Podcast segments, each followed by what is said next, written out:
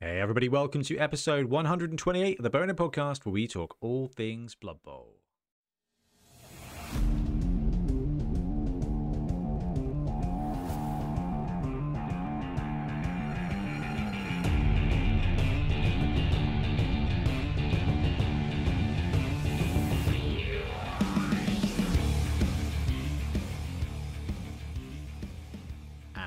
Jingle. Welcome back. I'm Ben, and once again, I'm joined by Blood Tithe Ben. BT, how you doing?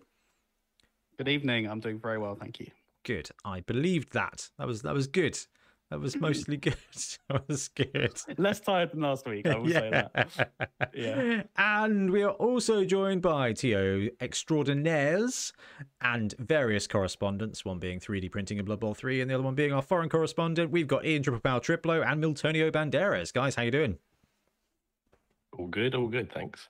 Yeah, good on my end, thanks. Milton, you are very patient with me and my um my Isle of Wight things. Uh, it quite confused the heck out of Tiff the other day. Uh, well, she was like, "Oh, you know," I, I was like, "I ran Milton back to the shipyard," and she was like, "Oh, you know, how was it?" And I was like, "Yeah, it was pretty difficult getting him underneath one of the trucks, but um, he did okay." she was like, "I don't understand." I was like, "Oh, because." I was like, oh, it's, it's actually just not funny. Like, I'm really sorry. And I was like, I probably owe him an apology. But you know, you got to escape from prison one way or another. Anyway, it's Christmas over in Milton Land. Yeah. Christmas is coming. It's arrived in the Isle of Wight. Mm, I asked him to take it down, but he said no. ben No. was enraged. you know, Um, I we've, can we've moved on. We've had we've had Halloween. We've had bonfire night. It's Christmas now. I can only assume that the lights are because you have like envy of of trips. Um, Yeah. I do. Hundred percent. I do. I get I it. I needed to, I needed to out LED trips in some way. I'm really falling behind. Like I've just got grey and mm. white. Like I'm so boring. Like Ben's got the green screen going on. Mm. You got LEDs all over the shop and the other two, and I'm here with just a grey bad blind. For just two pounds a month, we can get Ben Christmas lights. Get me some LEDs, We can do it. Let's crowdfund this. Just see if Yeah. we can cover your entire wall. That's your shared office space, isn't it? Yeah. Oh, Yeah. I'm sure. I'm sure your partner would adore that. Yeah, you could get a nice set of LED curtains and uh, we could put uh, little messages behind you. That would be quite good fun. I say this, my house did look fire on Halloween. I Oh, had so yes. many comments. yeah, yeah. I was like a last minute thing. People, de- people, like, people down the road started decorating, and I was just like, "Oh man, okay, we can't. I can't like stand out as the house that isn't like looking Halloweeny." Had like barely any decorations, so found what I could like in the box, just a couple of like skulls and things. But then I was just like, "But what I Classic do Games have, Workshop player. yeah." but no, what I do have is some RGB bulbs and some uh lights that Ben knows the classic starter, our little starter LED things. Oh, they're And, quality. uh, Yeah, and I have those. I've got some films, uh, some like colored, you know, filters. I could do this. So I made them green. I put some. I've got some color changing bulbs that I set up on a timer to move between green and purple every now and then. and I just put it all around the house. My um, gaming table I lit up green, so that shines through the window. Ah, and it looks awesome. Like because we've got a house in the corner, so you just walk past and it's like, it's like glowing, glowing green, purple beacon like a mad science lab. it It's- did it's look awesome. very, very did cool. look- Did you get any trick or treaters? Oh, so many. It was really bad. I had D and D planned, and I was there no. like mid combat, being like, uh, "Hi, this is my turn. I'm really sorry. I gotta go." it's like thirty, like or thirty probably visits. we Wow. Could were have made all the kids Yeah. roll a d20 to start off with. a critical fail. Give me your candy. Uh, like I, yeah, the intimidation check, please. is it was uh, it was Tuesday night, wasn't it? It was a club night. Is that right? Halloween? Mm. Yes, actually. Uh, Yeah, it was. Yeah, I went to club. Tiff went out for dinner with a friend, but before we went out, she was like, "If you go, what like what Uh, will we get trick or treaters? We don't have decorations, so surely if we don't have decorations, we won't get trick or treaters." And I was like, "Well, I don't know. We didn't buy any sweets, but in the shed." We had the Halloween bowl that we used for the Twilight Imperium sweets because you know hosting. So I whipped them out. I was like, "Well, if anybody does turn up, like we'll have the have the sweets there." But I was like, "You're right. With no decorations, no lights, like I'm sure no one will turn up." Uh, but we were waiting for Amazon delivery, and then like we had a little knock on the door, and I was like, "Amazon's here!" I was waiting on resin, I was like, "Woo!" Went to the door, and there was just this woman and her tiny child, and I was like, "Oh, uh, that's not resin. It's like, here's the bowl of sweets, help yourself, cool. And then resin arrived afterwards. But I was like, oh, that's like, what's the what's the rules on what's the rules on like stealing sweets from people? I guess there aren't any. I don't know. Halloween Yeah. is Halloween is strange. Stupid American tradition. Yeah, It's cool though. Yeah. I do it's quite fun. It's nice to like interact with the neighbors. I think that's always like valued. Like that's why I quite liked it here because never used to have it in where I used to live before, and like now it's here and it's, it feels quite neighborly because we've got a lot of like families here. Ben, so- no one came to your house before because you had your printers in your garage and it looked like a meth lab. That is true. Yeah, I do walk out of that gloves on, It's just coming out. facial mask. Breaking Ben. Plus, I'm always there like in my pajamas at like like 10 a.m. spraying models just onto the street. I've got a porch. It means I can do it when it's raining. oh right, I just meant in the road. Like just put them on the curb and spray around the sides. Stand in the middle of the road. Yeah. Actually, Milton, isn't that how you met somebody like from Wobble when one of you were like leaning Oh, out their yeah, window? Yeah, yeah, where I was le- living before. This was during the pandemic, and I was like spraying out the window, and the guy in the building opposite was like, "What you spraying?" I was like, "Oh, Blood Bowl," and then we ended up having a conversation. Turns out he plays Warhammer, and then I invited him to club, he came and played with us. Ah, I love that. I love the circle of like how you get people involved in club. It's wicked. Although there is there is someone in my road. I haven't figured out who yet. But when Dad and I were building the foundations for the shed, you heard this like, tss, tss, tss. And we both stopped and we were like looking at each other. I was like, someone's priming Warhammer, uh, but we couldn't see. So it must be like three or four houses to the left or the right. And I haven't managed to figure it out yet. But like every now and again, I'll just hear that shh, shh, shh, and I'm like, oh, It's the interval of bursts. It It's is. Like, that, that could only be from. from that's exactly it. I was like, oh, Can't be like a, a bike frame or something. I has just to like, I love it. It's like like meerkats, like the sound of the Yeah. hobbyist. than- yeah. it's like the the cool, yeah. Yeah. Oh, I love that. Anyway, what are we supposed to be talking about, Ben? What are we talking about Uh, today? Bonehead Bowl. oh yes, so we that had Bonehead Bowl happened. at the weekend. Yeah, we're gonna we're gonna have a little like rundown of how it went and all of that. Um, it was really fun, and uh, yeah, it was awesome to see people on that, see people there. Like It- felt like a really super friendly event. Oh, it was so good to see everybody. Uh, we had we, we sold out. We got 50 tickets in. I think. Uh, Mill, we have 46 players in the end, including you guys. 46, including me and Ben. That is an awesome turnout. I know we had a couple of people drop out and then replace them, which is wicked. Uh, and Trips, I know you and I spoke and actually think we can probably up it to 60 at our next tournament in Toyment. Um, Yep. Just have to make sure that Pete knows we'll be taking all of the space and all the 40k guys will have to go play in the car park. Uh, Yeah. on the sidewalk where Ben primes. Um, but yeah, no, it was absolutely wicked. So we'll be talking about Bonehead Bowl today, but I think we've got a few bits of Blood Bowl news to have a look at first. Okay, so Blood Bowl news. We did the roll call for Patreons and stuff last week, the last episode. Um, at I always say last week, but like we only do this bi-weekly. And I said this to Ian like in Warhammer the other day. He was like, "Oh, you, you don't do it weekly?" I was like, "No, we've never, ever, ever done it weekly, but it's always like last week on the Bonehead podcast." Uh, ben was goes mean. It feels like weekly. Yeah, it Yeah. does. It does. And in Games Workshop land, that doesn't really give it much time to, you know, release anything. But more on that later. Got a couple of Kickstarters kicking around. We've got Fantasy Football Billboards, which I came across today. Uh, this looks like it's just gone live, and uh, the Google one is is upsetting. But it's a. I, do you know what? I actually haven't properly looked at this. Uh, but this is an STL file bunch of panels with some very basic kind of um, advertising bits on. And they've done quite a good job. So they're printable in three parts, so they can be printed on resin or not. But they've got like the chaos bits, and you've got some size guides. Um, not a massive fan of the shape of the billboard. It looks like a surfboard. Surfboard, yeah.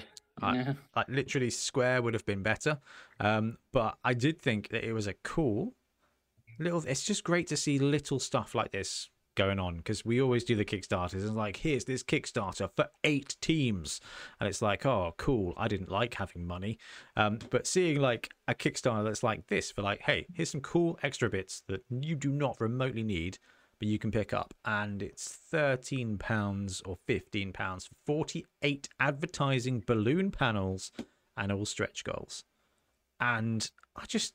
Yeah, I just thought it was cool. I thought I'd share it. Is this something you guys would use? Um, personally, no. Um, I don't tend to use many like bits and bobs to be honest with Blood Bowl, which is a shame, but it would be nice to to have that set up at some point. But I think Yeah. if you're going for like a centerpiece thing, or like if you wanted to like pair it up with maybe something like the mud and blood pictures or whatever, could be quite cool. That's Um, what I was thinking. I was like, actually, if you're building a um a stadium, so obviously we will be doing that. Like, so we need some advertising boards. But I just thought some of the ones they did was actually quite good. The pain station in particular was quite good. Um, even if it is literally just the logo. Uh Spike, you've got Ghoul. They just I just thought it was a cool little thing. Uh probably breaching IP by using the actual logos, but I don't know. If you're looking for some billboards that are pre-prepped and ready to go, actually, pretty good thing for a pretty good price. Yeah. And then for something a little bit bigger. So this is Sukubus Studios. They've gone live. They've got 24 days to go from now. So that's Sunday, the 3rd of December. I mean, I was going to say, oh, wow, Christmas is here. And then I, I remembered Milton uh, with the Christmas tree on the go there. Um, ours, ours is going up next weekend.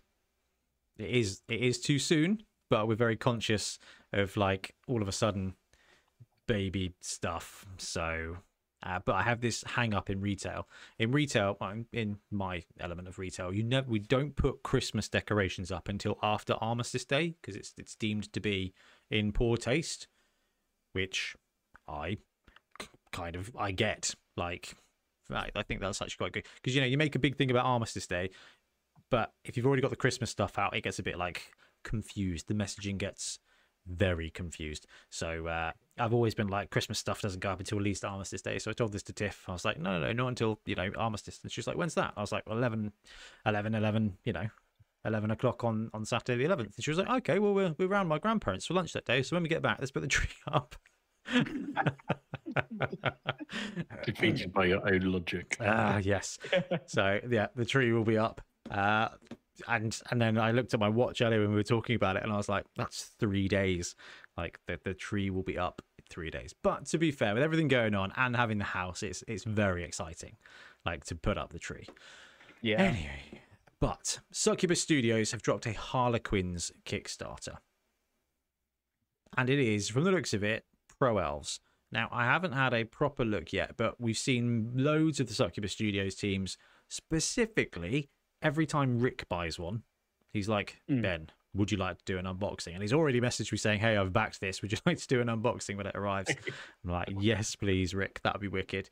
So we know that the miniatures are excellent quality and I mean, what more do you need to know? So they've gone with a Harlequin themed Pro Elf team. I mean, if you close your eyes, unless you're driving and listening to the podcast, and picture a Harlequin themed Pro Elf team, this is exactly what it is. They've got the they've got the uh, the Games Workshop Elven Union armor with the Harlequin face masks and bits on. Like, what do you think, Ben? uh, they're super well made. They're very sexy. The uh, Sukubus Studios do have a it's kind style of to their them. Yeah, the the silhouette logo does look like a gentleman's club uh, logo. I was just thinking more. Harley Harley Quinn. Uh, yeah, they um, I think they're really good. I think they're really good. I don't think they're like egregiously like The models are fine. much It's to supposed to be say. true. Yeah. yeah, the the models are fine. I think. Yeah. no, they're really good. They're really, really well made. They're really well sculpted. Um, they are hot. So yeah, I if, you, if think that's what you want for your miniatures, then This is definitely Batman. Harley so. There's Quinn. a yeah. yeah. There's um the the guy that runs the Games Workshop on the island who plays in the local Blood Bowl league. He has a Wood Elf team made from Eldar uh, Harlequins. Is that what they're called? I think you'll find it's Aeldari. All right, yeah. Um, and like, it's very much in a similar sort of vein to that, and I, I quite like that sort of style. The the image, the imagery of it, like the the aesthetics, very like the the checked pattern, the like diamond check patterns and stuff they've done on the examples and everything. I imagine you need to paint all that on, but um, it looks cool. It's a cool theme. Oh, that is a really, really, really good point, actually. Uh, just a little bit of texture. No, that is freehand stuff. Yeah. Um, so team wise, we're looking at 69 euros for. Oh, they've numbered them. That's magic for 16 players and stuff. Uh, oh, they've done a mini set for sevens. Oh no, a lines lineman pack, 40 for eight. You got a catches pack, 20 for four. Throwers, 13 for two. Losing my voice. Blitzers, 13 for two as well. So you can pick up that. But a team for 60 pounds, is that right? 61 pounds, 16 models, eight line, two blitzers, four catches, two throwers. So it's a standard Elven Union team with unlocked stretch goals. 61 quid for a high quality third. Yeah. They added uh, they had some witch elves as well and extra blitzers, so you can make a dark elf. Oh, I think I saw some witch elves earlier. did we see witch elves? I swear I did. Yeah, those ones, those two. Are they? Are they stars? No, that's Oh, Star there you go. Oh, Oh, sorry. Okay. Nick's Aria. Yeah. Mm. That that I I say it feels like a miss when you're doing like your vanilla wood el- uh, vanilla elves. I mean, I guess they've already done them all. Um, it's just such a. Hmm. Anyway, sixty-one pound for a pro elf team. The standard that these guys do, I think is actually pretty good. Like you said, Ben, it's a bit stylized. I do think it it does remind me of the animated Batman Yes. series, which I you know can't really knock that. Although I think uh, Batman of the Future was obviously the best. I think I've seen that. You mean Batman Beyond, wasn't it? I do mean Batman Beyond, yeah. Yeah. That was that was a good one. I liked that. But Yeah, um anyway, cool. that so another Elven Union team coming here. Uh so that's it for Kickstarters, but there was other a bit that I don't think we've actually spoken about on the podcast, which is Greebo Games have dropped a vampire team. So vampires Oh, obviously all the rage at the moment. They've gone a different style. So Brute Funds dropped a vampire team that can also be used as a human team with your classic kind of blood dragon vibe to it.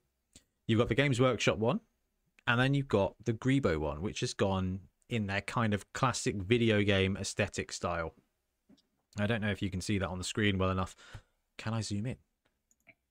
No, I can zoom out though. That's almost as helpful. Um, so we've got. They look like if you had Vampire Skaven, which is that's kind of the vibe. They're very ghoulish. They're very ghoulish with weird zombie thralls. Greebo, I feel like, tend to do quite um quite vanilla teams, but with a MMO style to them. But this one is massively different compared to what they'd normally do. I mean, Feels, feels like Blade, Blade come to the Blood Bowl pitch. it is an odd aesthetic. It's it's oh god, there was a brilliant comment on the Discord about that, the bat ogre. It's like, would you like some bat with your bat? Because it's got a bat like on top of it. yeah. It is a very cool Bat Ogre. It is a peculiar choice of Bat Ogre hat for the Bat Ogre. Yeah, you got it there. Yeah. Uh, It's cool, but Greebo do some good stuff. I do not think it is remotely as useful as the um as brute funds. Like that's just it's just it's just not. Or you know, Milton, I think you're you you homebrewing one.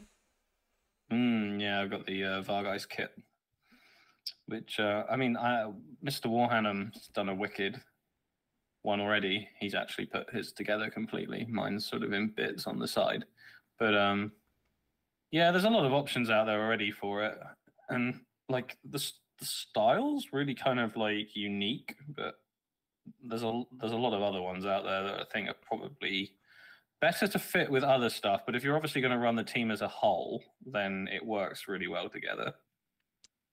It is. It is just. Um. It's just like I say, a bit much. It's, I don't mean a bit much, but it's it's much more aesthetically uh solitary than most of Greebo's stuff. This like Hmm. a lot of Greebo stuff would go with its stuff like the big orcs fit with the dwarves just fine, and and it, this this feels like a style of itself. Even the photos um, of the models are kind of like dark and gloomy, and it's great to see because it looks like this is actual real model um, instead of looks like it instead of uh, the usual kind of um, render that they do. But I mean, it's very cool to see. And like you said, it's always good to have like an extra. No, no, no, Siri, don't be doing that. An extra alternative. Um, did we have a look at the? Did we have a look at the uh, the Skaven team that these guys did? I, I think it, it went on. Uh, it went on Kickstarter for like a week or something. I think. Oh, sorry. I think I completely missed this. Yeah, I remember it. Rives. They did a they did a Kickstarter, but it was only on for like a week. And let's see. I tell you what, they are doing a really good job showing off the actual prints of their models. Uh, so it's kind of like got the goblins aesthetic. There looks like the Pathfinder goblins, um, mixed in with some rats that look very cool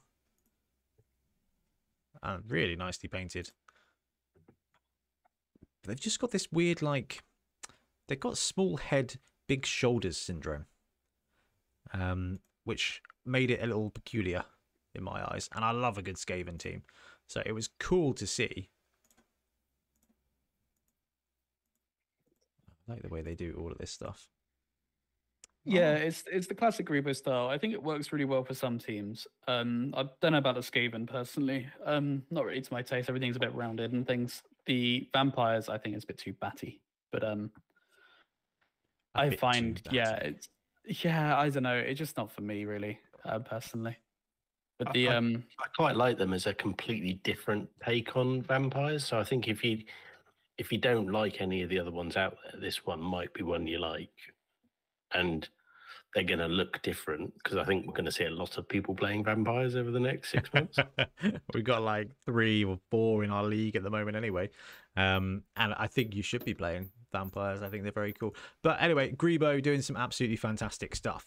So, the last bit I had on the news clip here is uh, that Games Workshop have got a preview show coming up in. uh, I'm just all the dates at the moment are just lost on me. Um, like the the big downtick is happening, and this is happening in two weeks' time, one week time. Yeah, a week after my Christmas tree goes up. That's right, at three o'clock in the morning.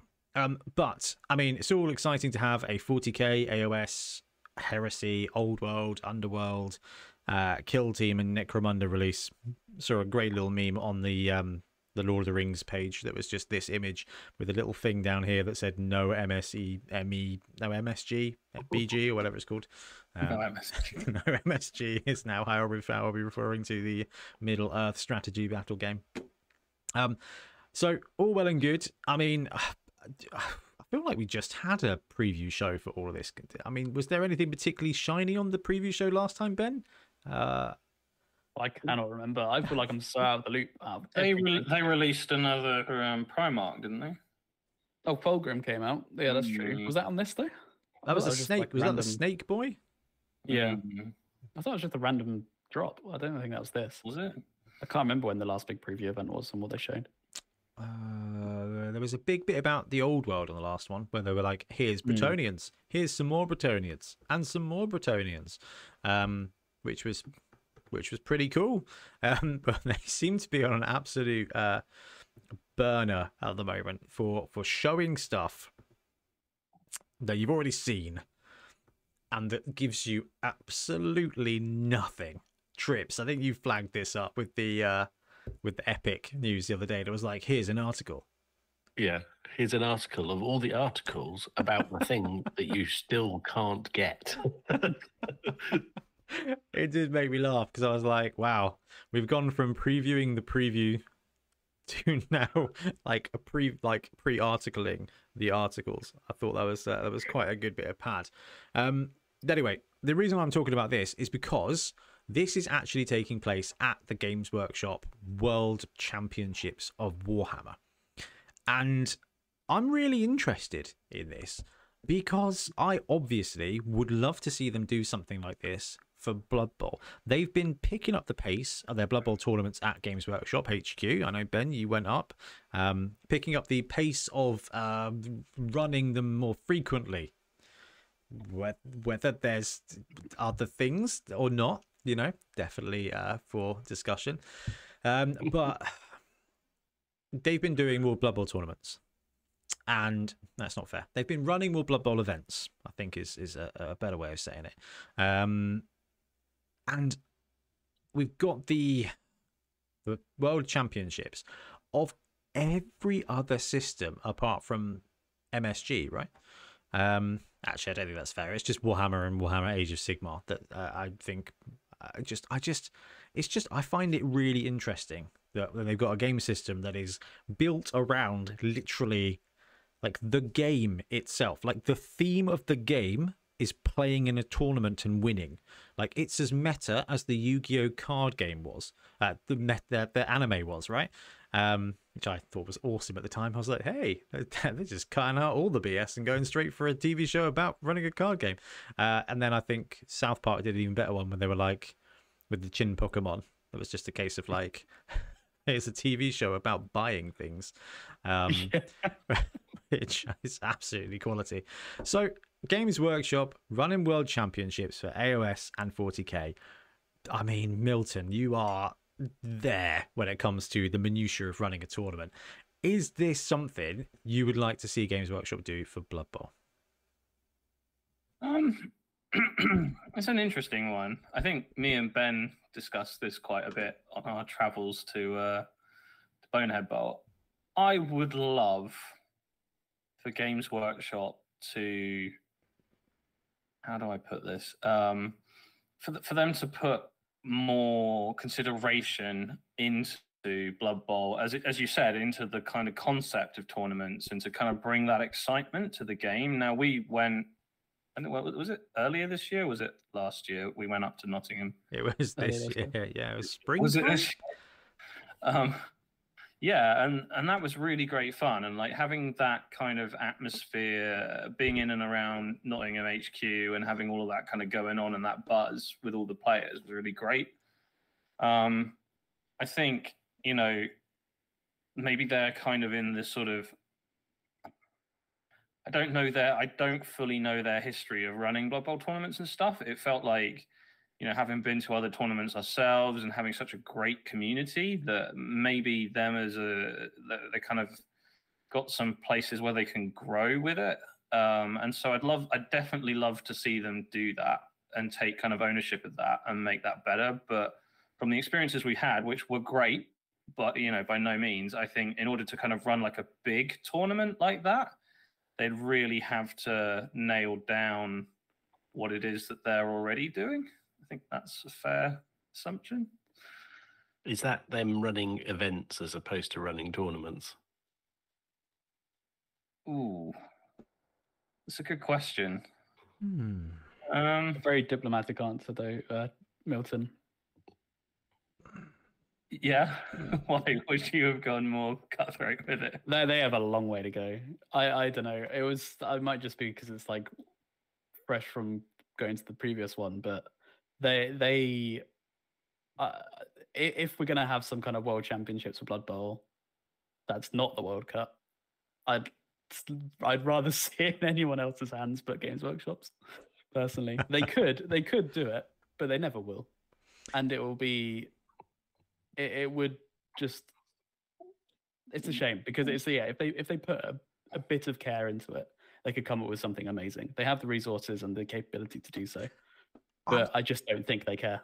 I don't know if they have the resources. I, I think I think it feels like oh they do. I, they can get them. Well, let me rephrase: the people who care don't have the resources to mm, do it yeah. as well as they should do it, and I think I think that's massively like tarnished by my view of the corporate world at the moment, where it's Mm. like, hey, you, those of you who know what you're doing, no budget for you. Those of you who don't know what you're doing, you control the budget. And I feel like that's a little bit of everywhere. So the Blood Bowl team, all of the releases and like the little random community bits that they pop up on on Warcom and stuff, like the last one for Halloween. That's just fun goodness. Like I really like what Games Workshop, the Blood Bowl team are doing.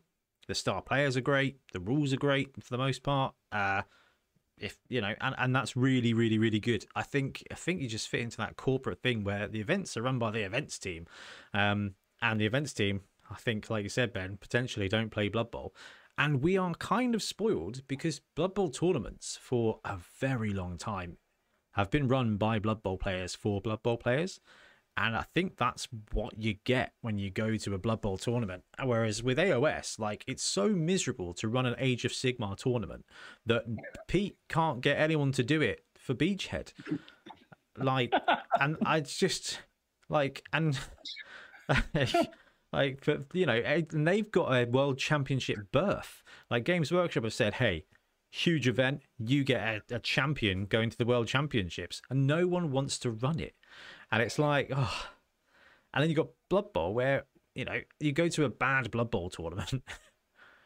And you have a great time You playing can go to a games. Blood Bowl tournament every weekend, I reckon, Yeah. if you chose in the UK. Yeah. If you if you really tried, like Hundred percent. You Oh my god, yeah! Like we are Um, absolutely yeah. spoiled. Um, so, so that's a great question, though. So the uh, the ones you just showed on the screen, the events that are coming up, are they run by the events team, or are they community run but just backed by Games Workshop? what the World Championship ones for, Yeah, Age of Sigmar.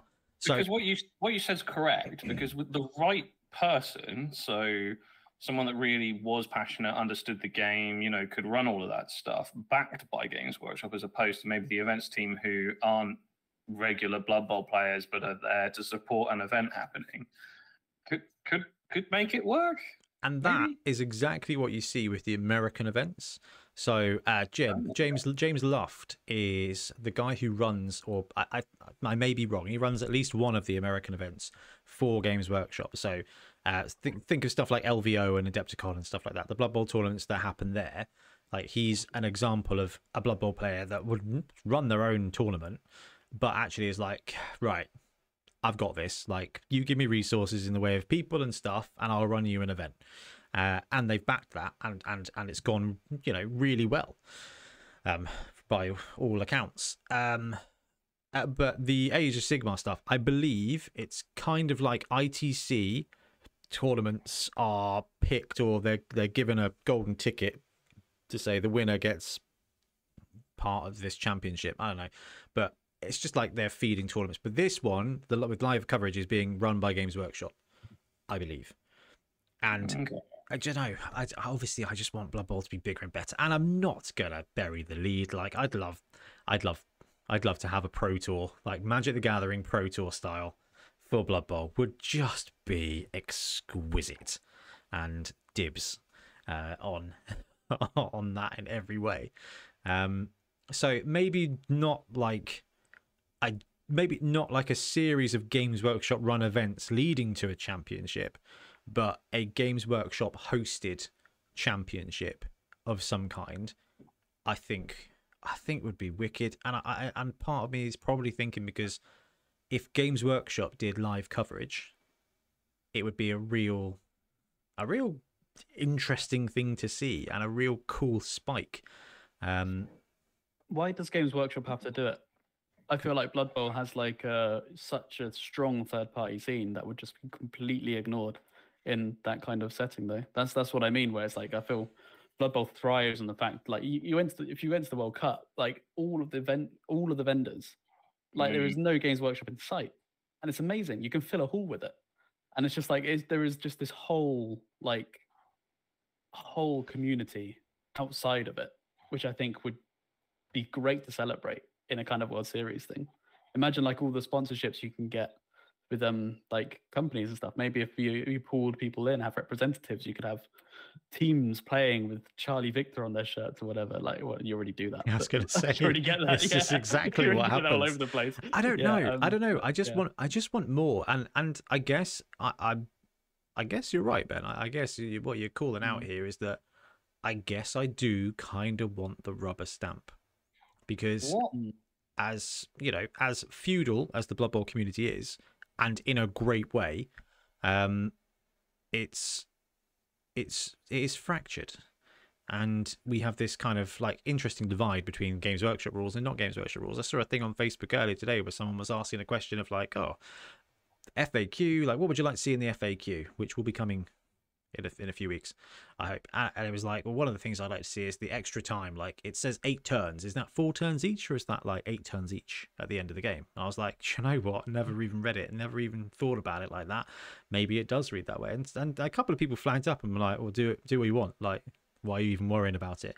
And the guy was like, well, because it's, it, I, I'd like the game to be represented and play. I'd like people who are coming to club to be able to play the game that they've bought and not just our version of the game. And there is that kind of like, I don't know. I, I say officialness that we don't need. We've proven this. Like the World Mm. Cup, like every one of our tournaments. Here's the rules. They're compiled. This is what we're using. Have a great time. And people have a fantastic time. But there is that level of like, cool, you're the.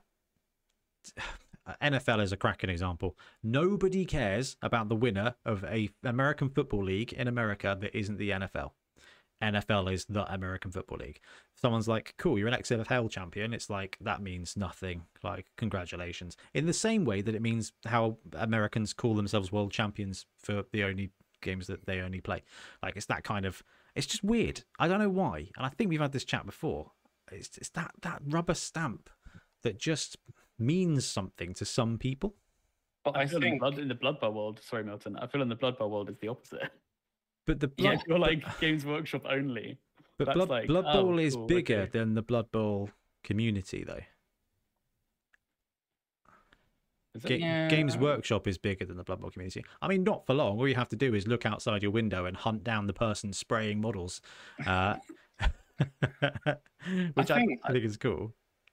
I, I think what you hit just there is really important. And I think that was probably one of the biggest gripes I've heard about the Games Workshop led events, Blood Bowl events, is the rules themselves being kind of the biggest contention because Games Workshop, when we went, basically was like match play guide, this is the rules, you know, whatever the current published rule set you know the tiering was exactly as what's in the book and whatever And now you you know if you came to one of our tournaments or any one of the many other tournaments that have uh, um, that are run by other individuals when a, whether it's the world cup or, or whatever you know the rules pack is curated and the, the the slight issues that you find with the current published rules are kind of curated and refined the tiering is refined you know the the, the FAQs are in there. yeah, and it yeah, exactly. And it, it creates like a very clear, very like even playing field. So in order for Games Workshop to be able to kind of get there, they'd have to make sure that the rules were that tight and then enforce them and create that standard. And I just don't see that happening. Yeah, you are, you are, you are, you are. None of you are, are wrong in any way, shape, or form. Like Mhm. you're exactly right, and I I think, I think when um we heard that Age of Sigmar wouldn't have anybody running at a Beachhead, I sort of said, "Hey, Milt, fancy it?" um, and while I know that like you have the logistical ability to do it, not knowing the spirit of the game and not living it, and and knowing the problems the end user is going to have, puts you at such a massive disadvantage if you're running an event. I think and and I feel like that's some of what we've seen. I mean, I like AOS as a setting. I liked AOS as a game. I've completely gone off of it now. Um, I doubt I'll ever revisit it.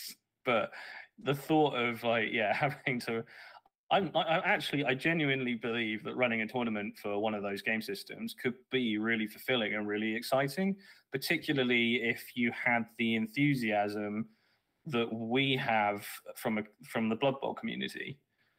You know, like when we run an event, like everyone turns up, and we'll talk, we'll go into this about uh, Bonehead Bowl in a bit, but like everyone turns up super excited, super prepared, ready to go. You know, uh, and and and ready to, to try their best to win. You know, they're having fun. You know, we've got like a really good community of people. We've got some regulars. We get some new players. Um, I like what would scare me enormously is that maybe that wouldn't translate to those game systems. Maybe it does. I don't know. I'm not involved in it, but I think that would be where you would find the fulfillment from it. Probably not the rules. Uh, yeah, and I, I think I think like you like you just said, like I don't know, I'm not in it. I don't know what I what I want to get out of a tournament. I think is the thing you need to like you need to know because like we've you know over over time over years we've been running events and we run tournaments the way that we we want them to be run for for, for players for us as players.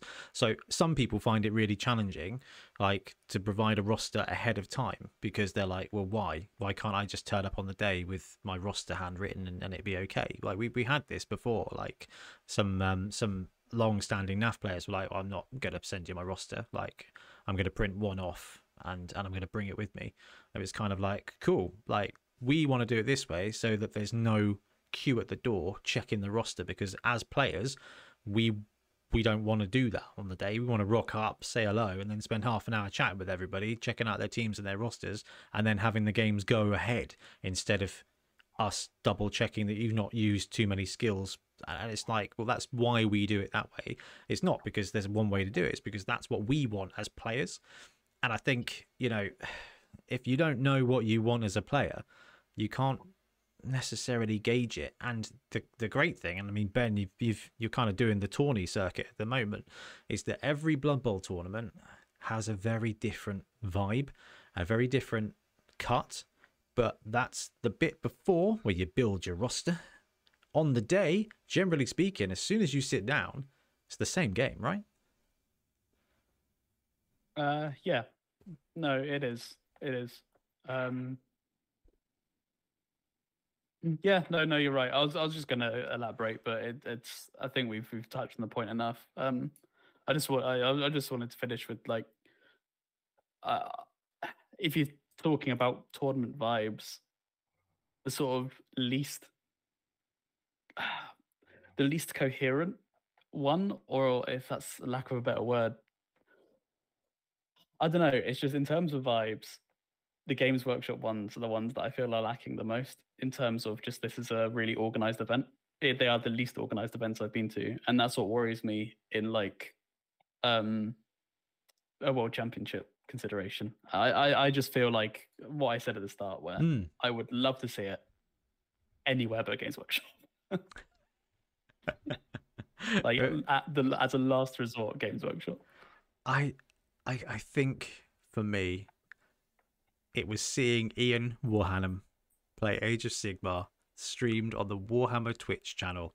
Uh, it was just an absolute moment of joy as he set up his beautifully painted army, and then his dice just died on camera, and you could see from his little tiny bold spot at the top to the hunch of his shoulders, bless his heart, he just got more and more devastated in front of thousands of people. And it's just like, it's just that little moment of like, you are the official Age of Games Workshop loser. it's just, there's just a little. he got his dice. Did there's- yeah. No, he didn't though, did he? He not? No, they didn't give him Didn't any. Warhammer TV? No, so all he's got is the Twitch clips of him getting absolutely tabled in two rounds while really everybody from the club watched. And it's like, actually, there is, I, that's the only thing for me that I agree. Like, uh, just that would be really cool to be like, oh my God, Warhammer Twitch now, Bloodtithe on there with his Khorne team. Like, there's a, there's a real Oh, cool, mate. like, ah, quick, wicked moment. I mean, I know that, you know, you and streams, well, should I what? I think any of us with dice and streams. Um, oh, I'd, I'd, I have some moments. I have some good moments. I do have some good moments. Skinks for the win in that death ball. That was outrageous. Egregious.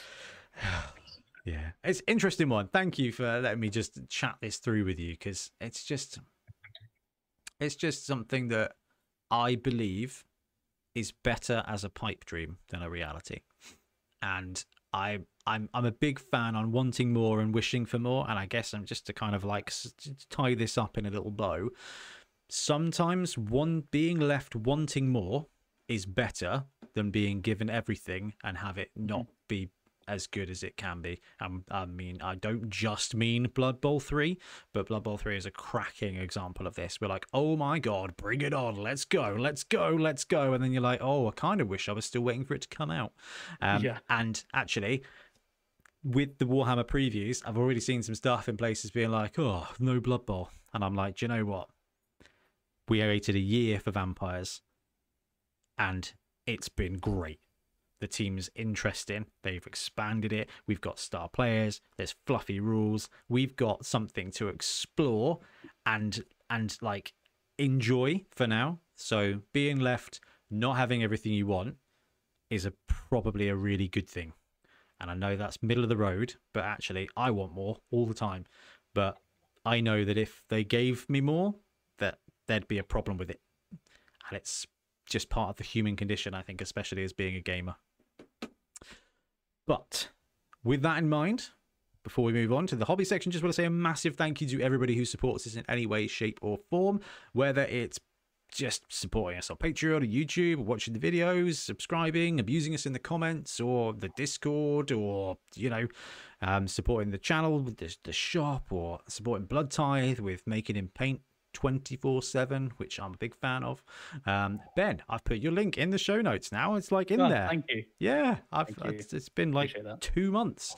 Um but And but finally Bonehead 10% off. there you go yep. Uh, I, I think it's under unemployed ben paints models. I'm not sure if Yeah, that's that's that's oh by the way um i keep referring to tiff as unemployed tiff. She's on maternity. Uh so that's, that's another quality move there guys uh relationship tips she loves that. yeah, yeah, she loves that I work from home. Anyway, on to hobby. It's hobby, games, painting, buying, priming. Ben, painted anything? uh, yes, I have. Um, I painted my team for uh, Games Workshop, which um, got lots of recognition at the cabinet, which they weren't allowed to enter at the tournament. God damn it. And um, yeah, uh, turns out that they nominated eight teams and I didn't seem to make the cut, which I'm very angry about. I left them good feedback. If anyone from Games Workshop is listening or from the events team, don't do that. Uh, let people enter. People put a lot of time into that. So very mad. But um, yeah. Uh, other than that, I have been working on some Brushtithe stuff. Uh, I've got an order going out tomorrow.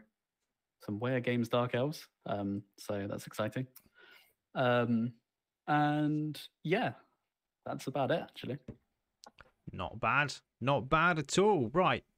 I actually got a Blood Bowl game in and it was wicked. And it was Halloween and I busted out the new vampire team for my league and I played a wonderful game against John, who was running Necromantic. So it was doubly spooky. Uh, and it was an absolutely cracking game. John was fantastic. Do you know what? Running a new team properly in league and having not really played at club for a little while, I was rusty. I was legitimately rusty. And the worst thing is, I Ben, I did tell Ian off for this. I walked in and we had all the tables spaced out, and I was like, Ian, what are we doing? COVID is over. He was like, Oh yeah. We should really start doing that. Should we should we put the tables back now? And I was like, no, no, no, no, no, it's fine. But next week, let's put the big grand hall table back in because it was way too much fun to watch everybody's misery left and right. And he was like, yeah. It's like cool. Anyway, after that, uh, I sat awkwardly sideways on a table. Uh, which was also quite challenging because I was like, I can't play sideways. This is miserable. Like, the, and yeah, it wasn't miserable. It was fine. So I shimmied up to the end. But uh, John, he, he had his necromantic horror game, and it was a it was a pretty good necro team. Uh, he's got there was a blodge wolf, a block wolf, a, a blodge ghoul with sure hands, and a bunch of guard ghosties. So I kind of went into it. and I was like, "Ah, ugh." so I ruined his day by taking Ivan the Animal Deathshroud. So I got to try out two of the new things. I got to try out the new Vampire roster uh, again in another team, and I got to try out one of the new star players. And you know what? I love them both so, so, so much. opened up the game. Uh, I elected to receive, um, so I could get the opening blocks with the Varg. So I'm running a Varg, a runner, two throwers, uh, four um, rerolls, and I went with the minimum amount of thralls for the first game, so I could chuck it into DF, so I could start generating income. Because I was like, well, you know what, thralls are only 80k. If I start with 12, I'm going to lose one anyway, so I'm going to be starting with 11 next game. I might as well suck it up vampire pun intended for a couple of games and use journeyman while my vampires level up i sort of said to john i was like really sorry dude i'm going to make some counterintuitive plays because i need to brew up the spps i was like so i'm going to be backfield throwing i'm going to be playing pitch and catch with my players a little bit uh, so open up did some blocks. Ivan was good. Vargulf was good, doing some punching. Um, my two throwers played catch in the backfield for a couple of turns and brewed up some SP. And then my runner just wandered off and scored a touchdown. And I was like, all right, this is this is cooking. This is okay. Only had a couple of failed bloodlusts. Four rerolls would do that. Um, just to try and keep them cooking. So opened up, got a completion, and then a casualty. One of my thralls did it. Then I got another completion. Then I got another completion. Then I gave it off to the runner, and she ran in for the touchdown. So I was like, okay, I could have done that in two turns. I like vampires. This is quite fun because I was worried that they would be slow in circumstances, and I was worried about the runner being left out on a row. But the runner was wicked. Um, and I, Ben, I think you did call this like, ah, don't worry about bloodlust. And you know what? Don't worry about bloodlust. Uh, worry about going for it into the end zone because that's what cost me the two-one win on turn sixteen. Uh, but actually, the team did great. Um, Ivan was awesome for 190k he is exactly what you want against a developed team. So if you're running Sylvanian Spotlight, he is what you want. Block and tackle with movement six and strength four. That's He's good. it's so good. Like so I had the Varg, I had my two throwers, and I had Ivan. So they were just two die hitters everywhere on my field. So the Bludge Wolf was only strength three. Like And I was going to say, you've got Hypno Gaze. You can turn both them off if you need to, right? So, play of the game. He's driving. Bludge Wolf gets the ball. He's going down the sideline. He's moved some people in and tagged up Ivan. He may have, I think he might have just thrown a lot of resource to knock Ivan down and keep him out of the way. Um, and he, he runs down the side, completely out of range of my vampires, in range of my Vargolf the Vargheist. But the Vargheist is tagged by two players. So um, he's like, right, he's setting it up and he's like, okay, well, best you got here is a four plus dodge onto the ball carrier and he's got a loner. So phew. I was like, okay, that's fair enough. And I looked at it and I was like, hmm, all right, do you know what? I'm just gonna just gonna try some some hypno gaze things. I was like, if the hypno gaze works out, I don't even have to make a dodge. So one hypno gaze guy went in, hypno gaze the dude. The other vampire went in, hypno gaze the other guy off the Vargolf. the Vargheist activates, doesn't bloodlust, wanders right up to the ball carrier, and I'm about to frenzy him off the pitch, and he just rolls both down, both down. And I was like, ah. Oh. But the cool thing was the threat range of everything is significant. And I did it again later where I was like, well, I can take a two plus dodge with the ball carrier here, or I can move up another vampire and try a two plus hypno gaze so that I don't even have to roll the dodge. And it mitigates so much. And it always gives you these options. And I was chatting with a load of guys at Bonehead Bowl at the weekend about vampires, where obviously everyone's trying them out now. Uh, and they were like, yeah, this is like if you know what you're doing, you you, you know you you see this extra layer of hypno gaze opportunities Mm. that most opponents are going to struggle to see. Um, and it's really, really, really good. So I was really It's chuffed a different game, isn't it? When you can just sort of because you never you, you're never used to it, especially with vampires not being like really that well represented in Yeah. this edition. To have to like remember that you're up against vampires and they can just turn things off. It- it- like gonna tackle zone, who cares? Yeah, Uh, that's skills, thing, you're gonna- knowledge, who cares? Yeah, you're going to set your defense up, and though, but any any part of that could be turned off. Uh, So it's yeah, it's, It's going to make us. And I think we've said it a few times. Good vampire coaches are going to be a nightmare to play against. Uh, yeah. uh, they they were not slow they were just fine uh, so really enjoyed that. The only frustrating thing about the game is that i finished with one spp on one thrower two spp on another thrower three spp on my runner. So naturally it put them all three uh, forward for the mvp and the mvp landed on the one spp player.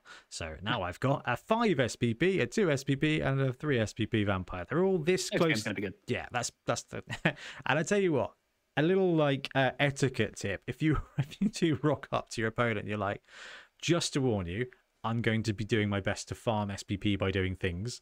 I think was an honourable thing to do. Because and also you just don't want to be like, what are you doing? Throwing the ball around in the backfield. I was like, look, I don't care if I lose as long as I level up my vampires. Um, which was kind of like how I went into the game because I was like, I don't care. Like as soon as they got pro, I can start winning. So I was like, if I drop the ball, uh, I did get a one-one on a throw. I went for the second completion with the guy with one completion, and he one-wonned it. And I was like, oh, what are you doing, buddy? Um, but yeah, scoop. I'll have on fine. anyone. Yeah, exactly. So I loved them. Uh, really looking forward to my next game. Obviously, the team has not had any chance to dev. Uh, in fact, my TV's gone down because I I had a, line, a lineman die. I think so. I've probably only got ten. I've got nine players left. That's right. One's missed next game. One guy died. So my choice to not buy twelve thralls at the beginning was rewarded because I would have been down to ten anyway. So actually, Yeah. that money going into a reroll was significantly better. that Uh, loner will be a nice uh, bloodlust target. I'm just like you go on the line and die, and Yeah. you're free. So it didn't pay for you. Um, so that's wicked. One thing I did notice though on tour play is uh, you don't have well in our league you don't have the the classic mercenaries available, uh, like the mercenary that's the positional plus 30k. Because I was like, because we had this really annoying thing that we need to stop in our league, which is like set up the matches, but then on the drive to club, everyone buys skills and stuff. So Mm. you're like, oh, I'm down, to, I'm down on a 220k. Okay, fine, I'll take Ivan. Get Ivan off the shelf, put him in your miniature box, take him, and to find out you're actually down 300k because your opponent's changed up stuff and they've seen that you're a dodge team and they've all taken tackle on their SPPs. I was like, okay, we need to need to tighten that rule up a bit. Like I think I think once you run around, rosters need to be locked uh, so that you don't kind of skill farm against teams, and also that TV management is a bit. A little warning saying, going to lock the rounds in tomorrow. Yeah. Last call to lock, Yeah. choose your skills. Otherwise, you don't. Yeah, and it gives you the opportunity to kind of. Well, Craig had this actually. He's, he brought his um his retro chaos dwarfs, and he rocked up and he was like, "Didn't know I was going to be this amount of TV down, and I I don't know what to do with it." Like, so he just took rubbish choices instead of uh, bringing Hakflem because he thought it was only like 90k down, not 200 and something. So he was like, "Oh, I could have, I could have been like, guys." I'm 250k down. I mean, trips. We do this all the time in the chat, right? We're like, right, look at my game. What have we got? Um, yeah, Hmm. interesting one. We'll do that. We'll do that. vampires were wicked. My opponent was absolutely wicked. Necro are great. Um, and yeah, literally last turn of the game, got the runner, got the ball, kind of YOLO'd it because everyone was tied up and uh, passed the bloodlust, passed the dodge, passed the first, go for it, and uh, met the ground with the final one on the final whistle. But hey, That's can't can't beat a tripwire. Uh, I was just really pleased that actually vanilla vampires were competitive with a 1250 necro team. Um, really happy with that. Um, they're not tier one, but they are good. Any games for you guys? Yeah, I mean, I got three in at the weekend, but we'll go into that in some more detail. I've been playing a lot of Blood Bowl 3. Well, I say a lot. I've been playing some Blood Bowl 3. And that's been quite fun. I think my my orc team in the season two ladder now is on eight or nine wins, six draws, and two losses. Which isn't too bad. Bet those losses came from cheeky underworld teams. Uh, one of them did, I think. One of them was lizards. They were quite fair. early on. That's fair. I mean, the the team's like silly developed now. I think everyone has block except for two of the big uns. All of the blitzers have guard. One of them has mighty blow. Two of the big uns have guard. Uh, the thrower has block. Everyone has block, and and people hate dwarves. it's kind of silly.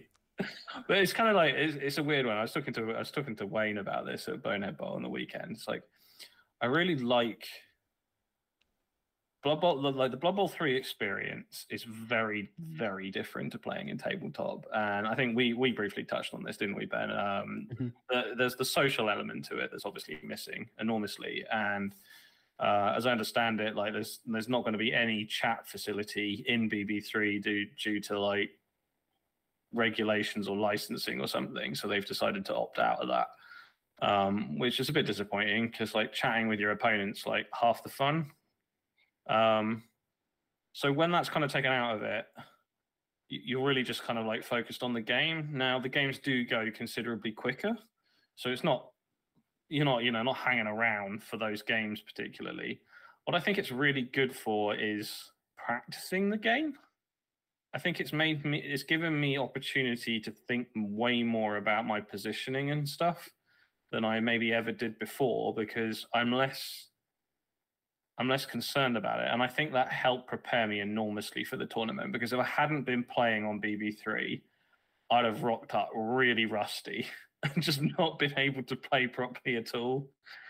Um, and so, yeah, I'm, I'm enjoying it, but it is a really, really different experience. But I did have some fun uh, with some of the guys on the Discord. Uh, me and Trips did Wednesday. No, this was a couple weeks back now. We didn't do it on Wednesday last week because I think you were busy. I wasn't feeling very Yeah. well. Uh, but we do plan on doing that again. And I played with um, Papa Z. Played a couple of games with him. I've played with, I want to say Charon. Is that the right way to pronounce it? Yeah. I'm guessing so. Um, those have been both really good fun games. Well, actually, the first one against uh, Papa Z, I picked Dark Elves and they just like all died. So that was the end of that team. That just got sacked off. And then I then I picked up OWA. And actually, OWA are really good fun. They are. I like I had a lot of fun with OWA. Um, yeah, like the um, Troll Slayers, such a phenomenal piece. Like Who knew? who knew? Yeah. Who knew? What Yeah. what a The what a Slayer, cool the piece Slayer is play. wicked, especially if you're running him on a team that you don't feel bad about. Like, because you're like, oh, I've got the Slayer, but I'm running OWA, so it, it's fine. And you're like, no. Yeah, and he's by far the focus of that team because you're like, hmm, what does everything else do? Not everything great. Ah, this is a pure troll slayer. Oh yeah, I was just rolling these like one die blocks everywhere with him, just like forgetting that I've got to like follow up with it, and uh, he was just doing phenomenally well. Yeah, I, uh, had a couple of really good games with those, so those were fun. And yeah, I painted up some snots for um, the Bonehead Bowl. That was good fun, like 24 hour snots, because I completely forgot that I was supposed to do them. Well, Um, but after, right. after everyone convinced you that you needed to take Snotlings in your Orc team for mixed Oh, teams. I mean, yeah, that was worth it. I we'll think- talk about that in a I, bit. think I was going to say, you come back and congratulate Ben on that one in a bit, I reckon. now, talking about little frenzy pieces, trips. Did I see the serial killers got another game in? Yeah, yeah, we had game four of the league on um, Halloween night. Um, uh, we had an Elven Union team, although uh, when you think Elven Union team, you don't and Khorne, you don't think that the elves are going to turn up with more block than you, and significantly uh, big TV. So I had Scyla and Max as um, inducements, and my continuing luck of Max um, uh, started with uh, the classic throw a rock type thing from the crowd. Max Ugh. stunned on turn um, zero, to, so out, and then spent the entire game chasing after everyone who suitably run away. Um, so yeah, it was a hard game because Byron's a really good player and his team are really good. He's got a catcher that's, Oh, um, I think it's it- that it- catcher it's- is dirty. He's got a catcher with catch, dodge, mighty blow, and block. It's it's not a catcher. It's it's a blitzer. Yeah, and it proved it actually because he um, failed. He failed to sneak into the end zone on turn uh, turn eight of the first half. So I received the ball, uh, was down on numbers quite quickly, got slowly picked off player by player. Um, Byron got the ball, tried to um, eke it out to the end of the first half, and I managed to do a cheeky dodge uh, blitz in my turn eight to get the ball on the ground, and he couldn't pick it up. And then second half, I think I had six players on the pitch to start the second half. I failed all of my knockout rolls at half time. Um, so I was without my blood spawn, without two of my blood seekers, um, and a couple of other pieces. So yeah, slowly got picked apart, conceded. The uh, touchdown and, and lost 1 0. So, I mean, one One nil nil too bad. against yeah. it, wa- it was 1 to 0, but it probably should have been 3 0. It was one of those where, yeah, he, he should have been 1 0 up at half time. He would have scored easy in the second half. And I think I had like four or five players left on the pitch at the end. So, Oh, that's yeah, man. That's that's still really good as far as an outcome comes. And I see you got a random completion as well. So you're just Yes, yes, standard spammed the random completion. I thought I'd, I'd try it at the uh, end of the game and got it. So, uh, yeah, heading towards uh, my second skill with my Khorngor. I've got the four blood seekers now. Two of them have got block. and they're all back.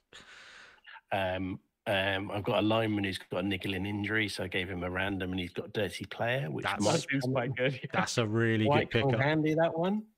So uh, yeah, the, the TV sneaking up quite quickly already, with despite only having eleven players. So I've got Are you saving up for that extra reroll? They're 70k rerolls, Khorne, aren't they? Yeah. It's either the re-roll or the inevitable lose a piece that I really need to replace quickly. Hmm, that's a tough one. You Yeah. can't get leader easily either. So No. Uh, Khorngors. That was it's double, isn't it? yeah, it's double. Yeah, on- Ah, it's also a waste of a Khorngor. Yeah. yeah. I'd Hmm. quite like to get the second Khorngor, but I'd like a lineman to die first because I don't want to carry the TV bloat. I mean, I was going to say with Khorne, it'll probably take care of itself. Yeah. Um, no, that is that is wicked. It's great to see the league kicking off. Uh, it's great to be back in the league, which is wicked. And yeah, really, really, really pleased. Now, Ben and Milton, obviously you've got some games for uh, Bonehead Bowl. Anything else you want to touch on right now before we bounce into that? Um, no, not really. I was going to say I could talk about the games of the Warhammer World, but they were just bad games. So I touch on. I don't really remember them. Groovy. Well, let's take a quick break and be right back. Okay, so Bonehead Bowl annual tournament of complete nonsense. So it is a three game 11s tournament that we run at Entoyment every year, and it's mixed teams. Proper mixed teams, not this college nonsense. Although the college teams are also allowed, as are vanilla teams too and giants. So every year, Bonehead Bowl is kind of like broken Blood Bowl or Blood Bowl turned up to 11. Like if you ever sit around going, oh, what if I could take like Dark Elves and Skaven? Would that do very well? Yes, it would. And people should do that, especially in sevens. Uh, hangover Bowl. So uh, every year we hold this tournament, and this one has been one I've been super looking forward to. So three games of 11s, and it was fantastic. Now, full disclosure, I've not put the results up on the website yet, so we're going to be going for the standard sheet. Uh, I've, I've just had some stuff happen in the last few days, which has got in the way a little bit, but it'll be up before this podcast airs, so that's not too bad. So the way Bonehead Bowl works is if you want to take a mixed team, there's two groups, there's order or chaotic. You can take two of those teams. You've got to take at least four players from each roster, and you've got to use the most expensive rerolls.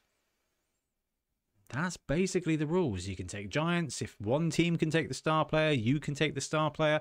And it's really down to you to figure out what outrageous nonsense there is. And we saw some pretty fun roster builds in there. Now, Milton and Trips did a beautiful job processing the rosters ahead of time. Milton, in particular, did a really good job hunting people down. Um, I saw the best comment in the world. I think I might have shared it with the group, which was on the last podcast where we were like, "Oh, all the rosters are in," and someone was like, "The rosters are in because of Milton's been to prison or something." Which I thought was an absolutely quality, um, I mean, quality comment. if it gets the rosters in, that's absolutely fine. Uh, but no, I mean that was such a massive deal though, having all the rosters in, and it really felt like people were really excited, Milton, to start like to to brew up the rosters, to um, to to to kind of show them off. I I actually love it. Like the thing about Bonehead Bowl is, I mean, like like every tournament's great fun, and that kind of build up to the tournament's always really exciting. But I think more so with Bonehead Bowl, just because there are so many possible variations, and every year we have some new players, we have some returning players, and there's this general excitement for people to show off what they've come up with. Because, you know, if you're going to a standard 11s team, you're going to be running probably like, you know, your, your favorite team or a new team or something, and you're looking at like a fairly standard build for the package or whatever. But for Bonehead Bowl, nobody knows what you're bringing because it could be absolute nonsense.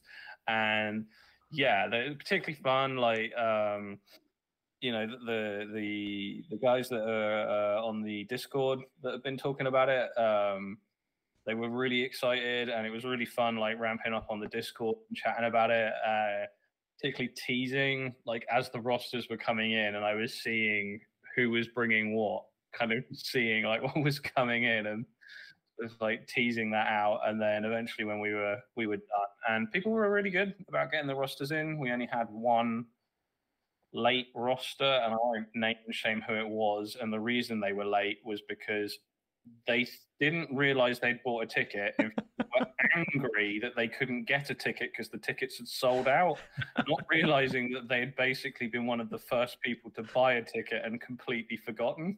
Yeah, he, he did come and see me. It was like, I, I didn't realize I was going Yeah, yeah, until Mil- Milton emailed me. And I was like, amazing. yeah. Um, so no, thank you for getting your rosters in. That was really helpful because that, uh, that enabled us to process it really well. So You're going to call me out for being the latest roster in, which was Oh yeah, that that, that was before. atrocious, Ben. Ben, it's always one of us. Like, it's Um, always one of us. No, I but beat Ben did his I- I can't roster and models. then realised he didn't actually have the teams. I had to revisit the roster. Actually, Uh, it's it's Um, challenging, but no, Mill, you did a fantastic job herding that. Like a standard tournament is a challenge, but actually having forty six plus rosters of this level of just indecency was absolutely superb, man. So thank you very much. Having that prepped, having that ready to go, having that sorted ahead of time was just. I was, it was like a, a preview. The first time we've been able to do a proper preview of a tournament and be like, "This is the teams, this is the shenanigans," and it was wicked to see. Um, the thing that outsta- like really stood out to me was is that um, there was considerably more accuracy in the mixed rosters than we normally get in the standard tournaments.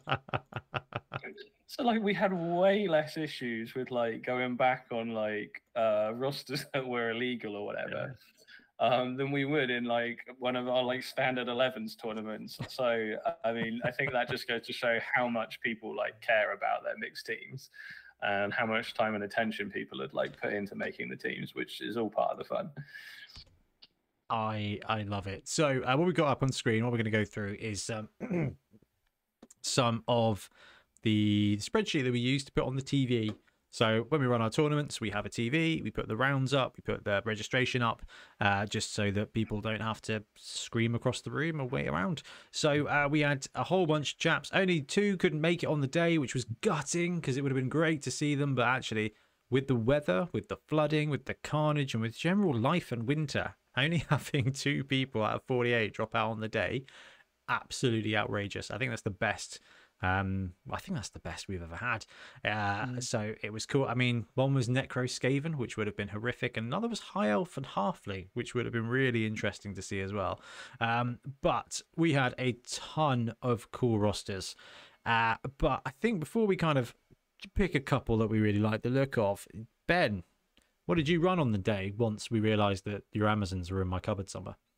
uh, I ran Khorne Chaos Dwarf, as I mentioned on the last pod. Um, I, I did change it up beforehand to the Amazon Nobility one, which could have been really interesting because that was just stand firm, dodge, and all of that. Oh, that Um, sounds really some- interesting. Yeah, well, I you know I had the full game plan in mind. I thought this is going to be really fun. Um, we're going to like just not move and see what happens. Um, Got a really fun roster for you. It's dwarves and nobility linemen. yeah, that's just bad. that's just worse dwarves. But no, um, yeah, ran Khorne Chaos Dwarf, which uh was oppressive. I think. Yeah, Khorne, Weirdly, chorf, OP nonsense. I don't think it was as bad as. I, I don't think it was as strong as Monocorn or, or Mono Chaos Dwarf though. I think it actually made it a bit Really? weaker. wow I love that we've got a format where mono mono Chorf is a deck list. Actually, like, no, it was better. It was better than Khorne. Better than Khorne. Worse than mono chaos dwarf. Yeah. Interesting. That's yeah, Bull interesting. Centaur didn't really do anything um, on his own. It was uh, like he did threaten in a couple of games by going around as like a backfield harassment, which is useful. But um, with just the way I was playing them, was very grindy. Um, it was just quite standard, and I thought like this is. I kind of could use a couple more frenzy pieces here. I took mo- I took two hobgoblin linemen instead because I figured less frenzy is better Yeah, when you already have say. a lot of it Yep. um, and they're cheaper. Yeah, having 40k and 50k linemen makes building very easy. You can just you know, sort of trade up 10k where you can. But um, yeah, it was um, it was interesting. Uh, it was fun. It was fun. I think I think it was definitely more fun than Chaos Dwarf, obviously. But I think and the roster was uh, sorry, the roster was the Minotaur, Chaos Minotaur, Chaos Dwarf Minotaur, which is fantastic because he's the great big guy. Animal Savagery, it's brilliant. Um, three Bloodseekers, two hit block, uh, Bull Centaur, two dwarves, uh, one uh, Khorngor with sure hands, which failed me every time. Um, and then Sure Hands is the worst three plus in the game. I've got a fun anecdote for my last game. Should I just say that now? Yeah, go for it, go for it. Game? Cool. Okay, so the last game I played against uh, Daniel, um, amazing coach. He was running ogres and Norse, um, and the beer ball picking up ogres is really annoying. so, um, yeah, that that does work quite well. Um, but my corn gore failed to pick up the ball. It was a really deep kick. It was on the line of scrimmage, and um, not a lot of line of scrimmage, end zone, my own end zone, and failed to pick it up two turns in a row. And this guy sent a not sent a nobler around, just trotting along down the pitch, and I was there like after my se- second failed pickup turnover was like, oh no, I need I need to blitz this guy, otherwise he's two rushes from just getting the ball, and I can't blitz him because he sidestep into range.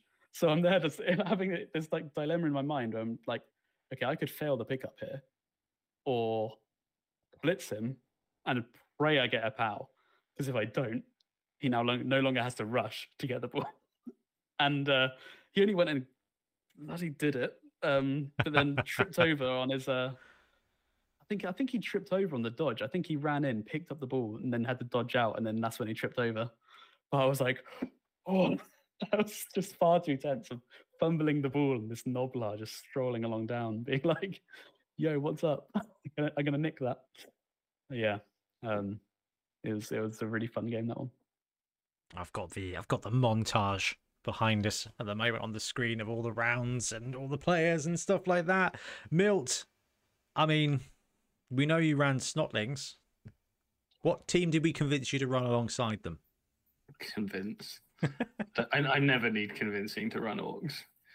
Yeah, I mean, like, I, well, I mentioned it on the podcast a couple couple weeks back, or was it It's like a month ago now? I guess. But um, yeah, no, I uh, I, I took I, I took orcs snotlings, and the reason I took orcs snotlings is because I was being really boring, and I just wanted to run my orcs.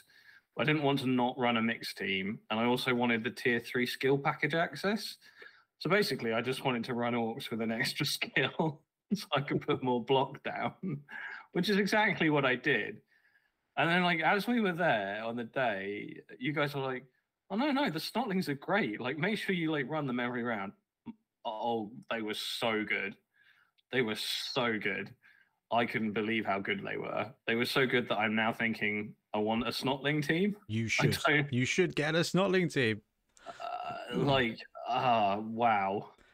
Um, yeah. Are we, are we going to go into the games now, or Yeah, yeah, yeah, yeah, yeah. Let's wander wander Uh, wander into the games. my my first game was against uh, Andrew Primhat, Oh, I loved this. and it was a really good game. Andrew brought uh, it- was a Renegades Underworld mix, and if you think about it, Renegades and Underworld are already mixed teams, so this is just like the ultimate mixed team, right? Because you get access to like pretty much everything. Um, and he brought the bash and the dash. So he had the gutter runner and a dark elf, um, clan rat, the uh, Minotaur, a troll. What else did he have? Orc lineman. He had kind of one of everything.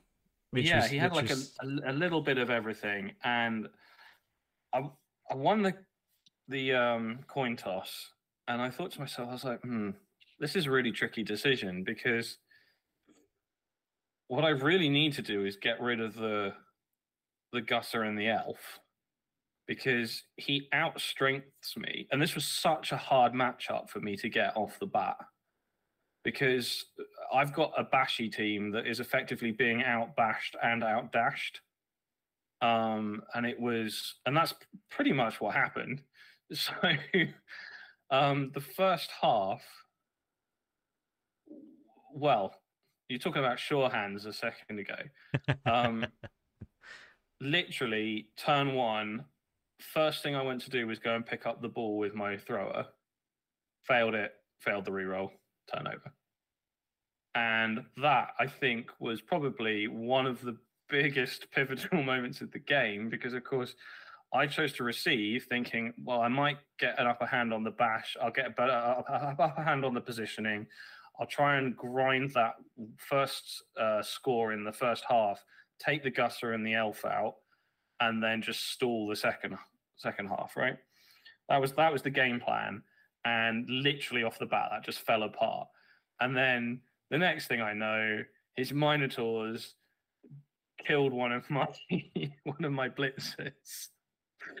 And by the end of the first half, all four of my blitzers were in the Cas box. I actually got to see two of them happen. Like I wandered by as well on the third one, and it was amazing. and I've yeah, I mean Andrew played very well, and that first half was was a really really great game. Like, I really enjoyed that. It was like the positioning from both of us was really tight. Like we were like playing, uh, like like his use of the gutter was just phenomenal, and like there was just like things that I just couldn't anticipate that he had obviously seen. Um, and yeah, that was it. I, I but the start of the second half, having with four blitzes down, it was just downhill from there. It was so difficult to recover from that, and so I lost that first game three 0 um, which is the way you want to go into a tournament, right? and he got well, he obviously got the four casualties, and so yeah, uh, I think I got one Kaz in that game, so he didn't quite clean sheet me, and I and I went in for a foul because I think I was just like I felt like he well. emotionally clean sheeted you for that one. he he did, yeah. But I mean, he, well, he won. He won the TO choice for his team, which was a very cool team because he'd gone for like a Tzeentch theme, Oh, he converted D. each of the positionals with bit. I was. It was. Oh, it was a really lovely, lovely, lovely team that was It- it was- beautifully executed. It was a well-deserved win, and yeah, so that was that was a hell of a game. Um, but what I did learn from that game was the power of the Snotlings. The Snotlings were absolutely phenomenal. So like having the two there and then rolling two in. So you've got 13 players on the pitch. So I've basically got like almost a full orc lineup with four snotlings hanging around was ridiculous. And it took me a like it took me that game to learn how to use them. But in the second and third games, like once I'd learned how to use them, they were just like essential for the entire plan.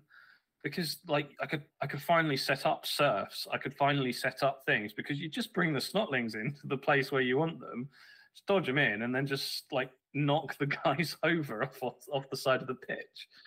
Uh, absolutely brilliant. So um, yeah, my second game was against. Um, well, I went straight down towards the bottom end of the tables. Um, my second game was against John Bustergut, and he had Amazon lizards again.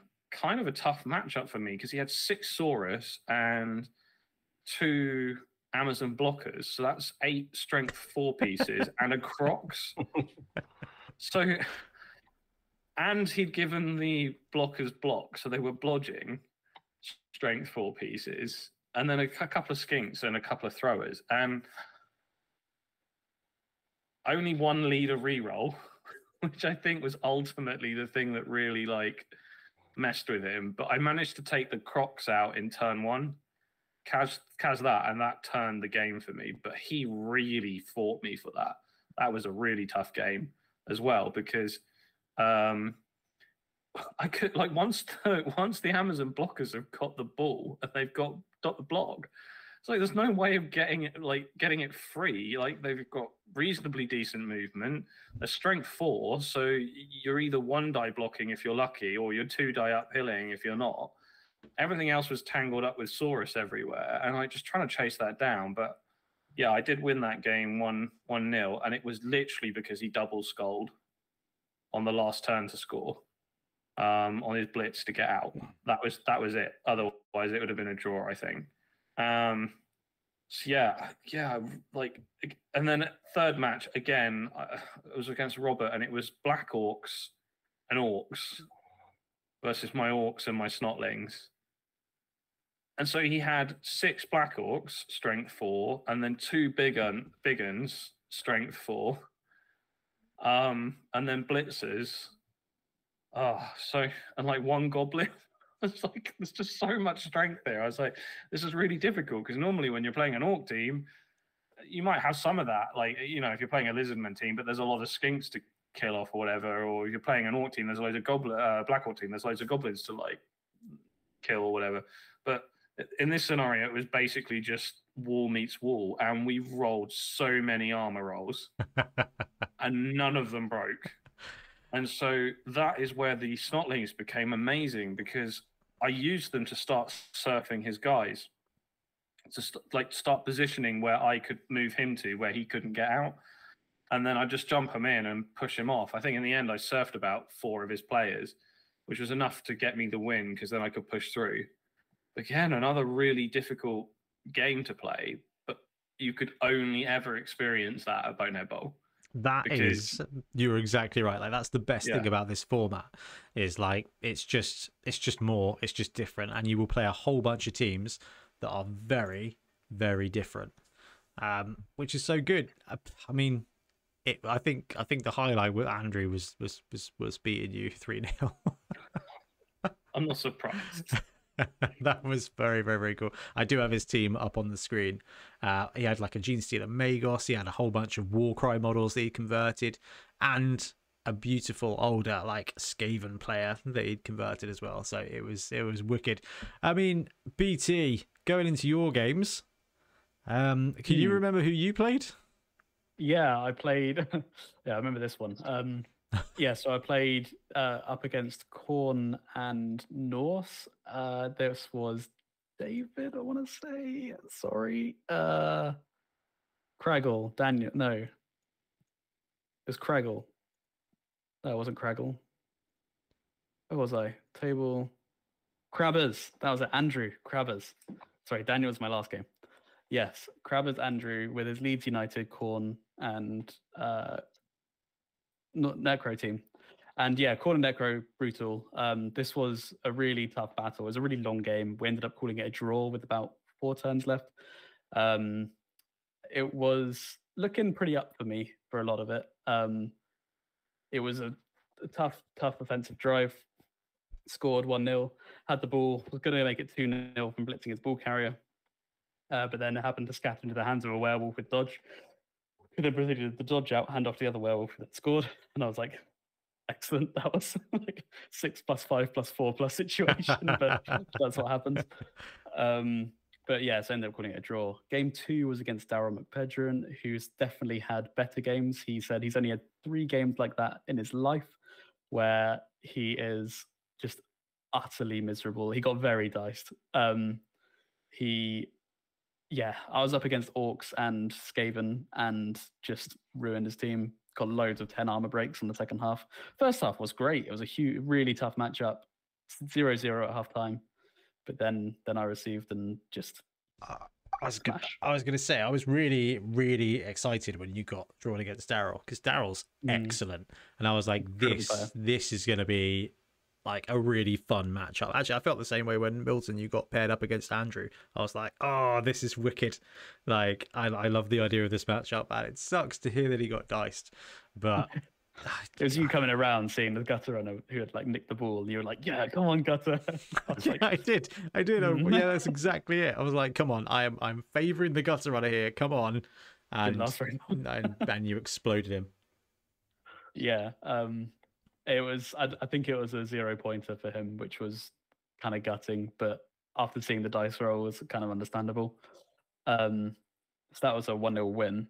Uh, then game three was against uh, Daniel, as I said, the Noblar nicking the ball. Uh, fortunately, I don't think he scored on that instance. Um, but then it was just a really tough fight. Um, ended up losing quite a lot of players. We both got a free bribe, which encouraged me to, encouraged me to foul um, which ended up ended up my player getting sent off and the bribe failing. So that happened.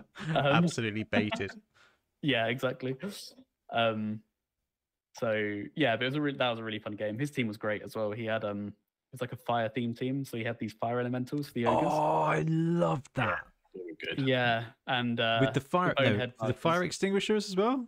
Yeah, so he had little fire extinguishers as bonehead markers. So he'd put them on the fire when whenever, whenever they're boneheaded. He he said it was like a fire and ice team with the Norse and stuff. Um, it, it worked quite well. Um, yeah, oh yeah, man, beer boars in a mixed team situation. I never even considered that. They're great. Uh, he was just had a beer boar in the backfield, protected. He was like, "Oh, let's roll to stand up my ogres," and it's five, five, five. Cool, up they get.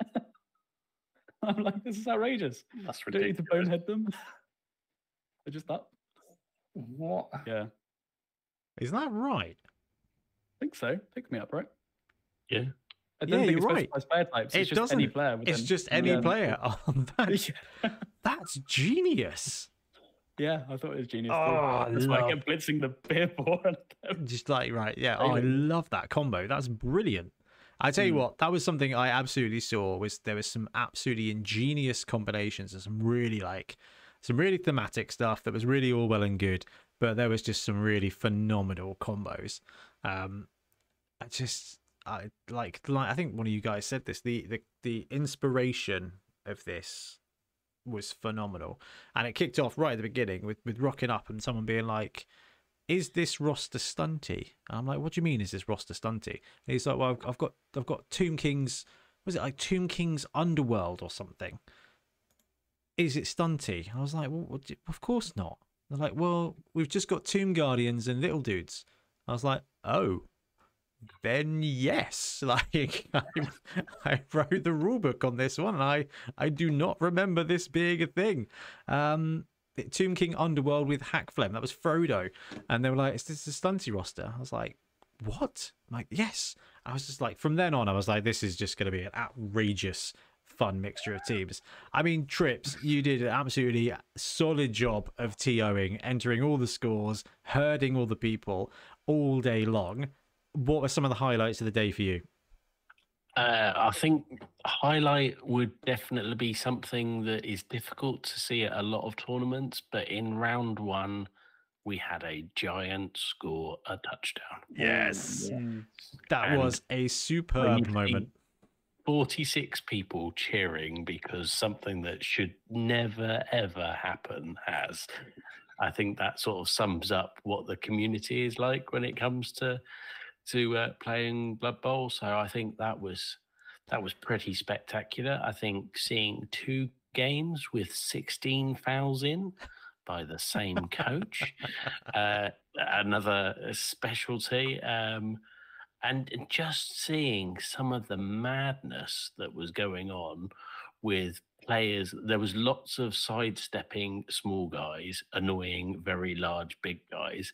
I think there was this was the first year we've really seen the balance of not every not everyone filling up with just like, how many strength four and strength five guys you can get. It's actually what can i do to compete with the fact that i will be playing four or five strength four or five guys. So seeing little guys being chased around the pitch or push the snotling, you can just see the level of annoyance on coaches as they're like, all I want to do is squish the snotling. All I want to do is squish the snotling because there's another load of them.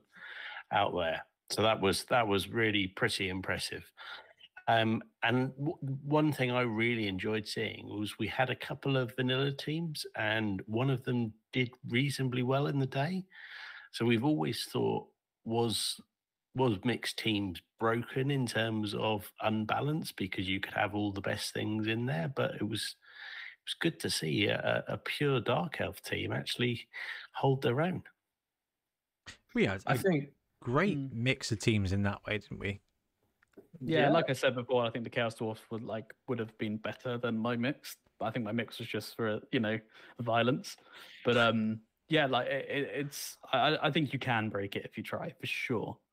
But it's not like the point where you stop I- your opponent having a game. I don't know, man. don't think you can. I mean, I think people have been trying to. I you think see, they like tried. Drew came in with what I what I thought was going to be the absolute filthiest roster. I mean, I was so convinced. So he brought um he brought orc snotlings as well. But I went, oh yeah, I just want an extra skill. He went, I want all the filthy megastar.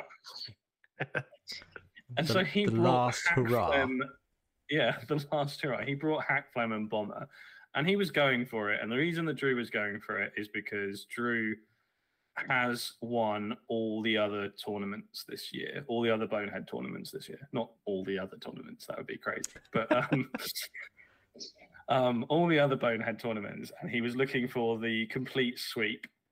And so he'd practiced quite a bit, as I understand it. And his his team on paper was, in my opinion, by far the like. And when I say worst, I mean the like most challenging team. You know, the, like very well considered, very well formulated, because it was basically similar to my team, but with the two extra stars sort of attached on it. He like sacrificed a few a few of the positionals to take the stars, but it was very similar in its composition and the concept.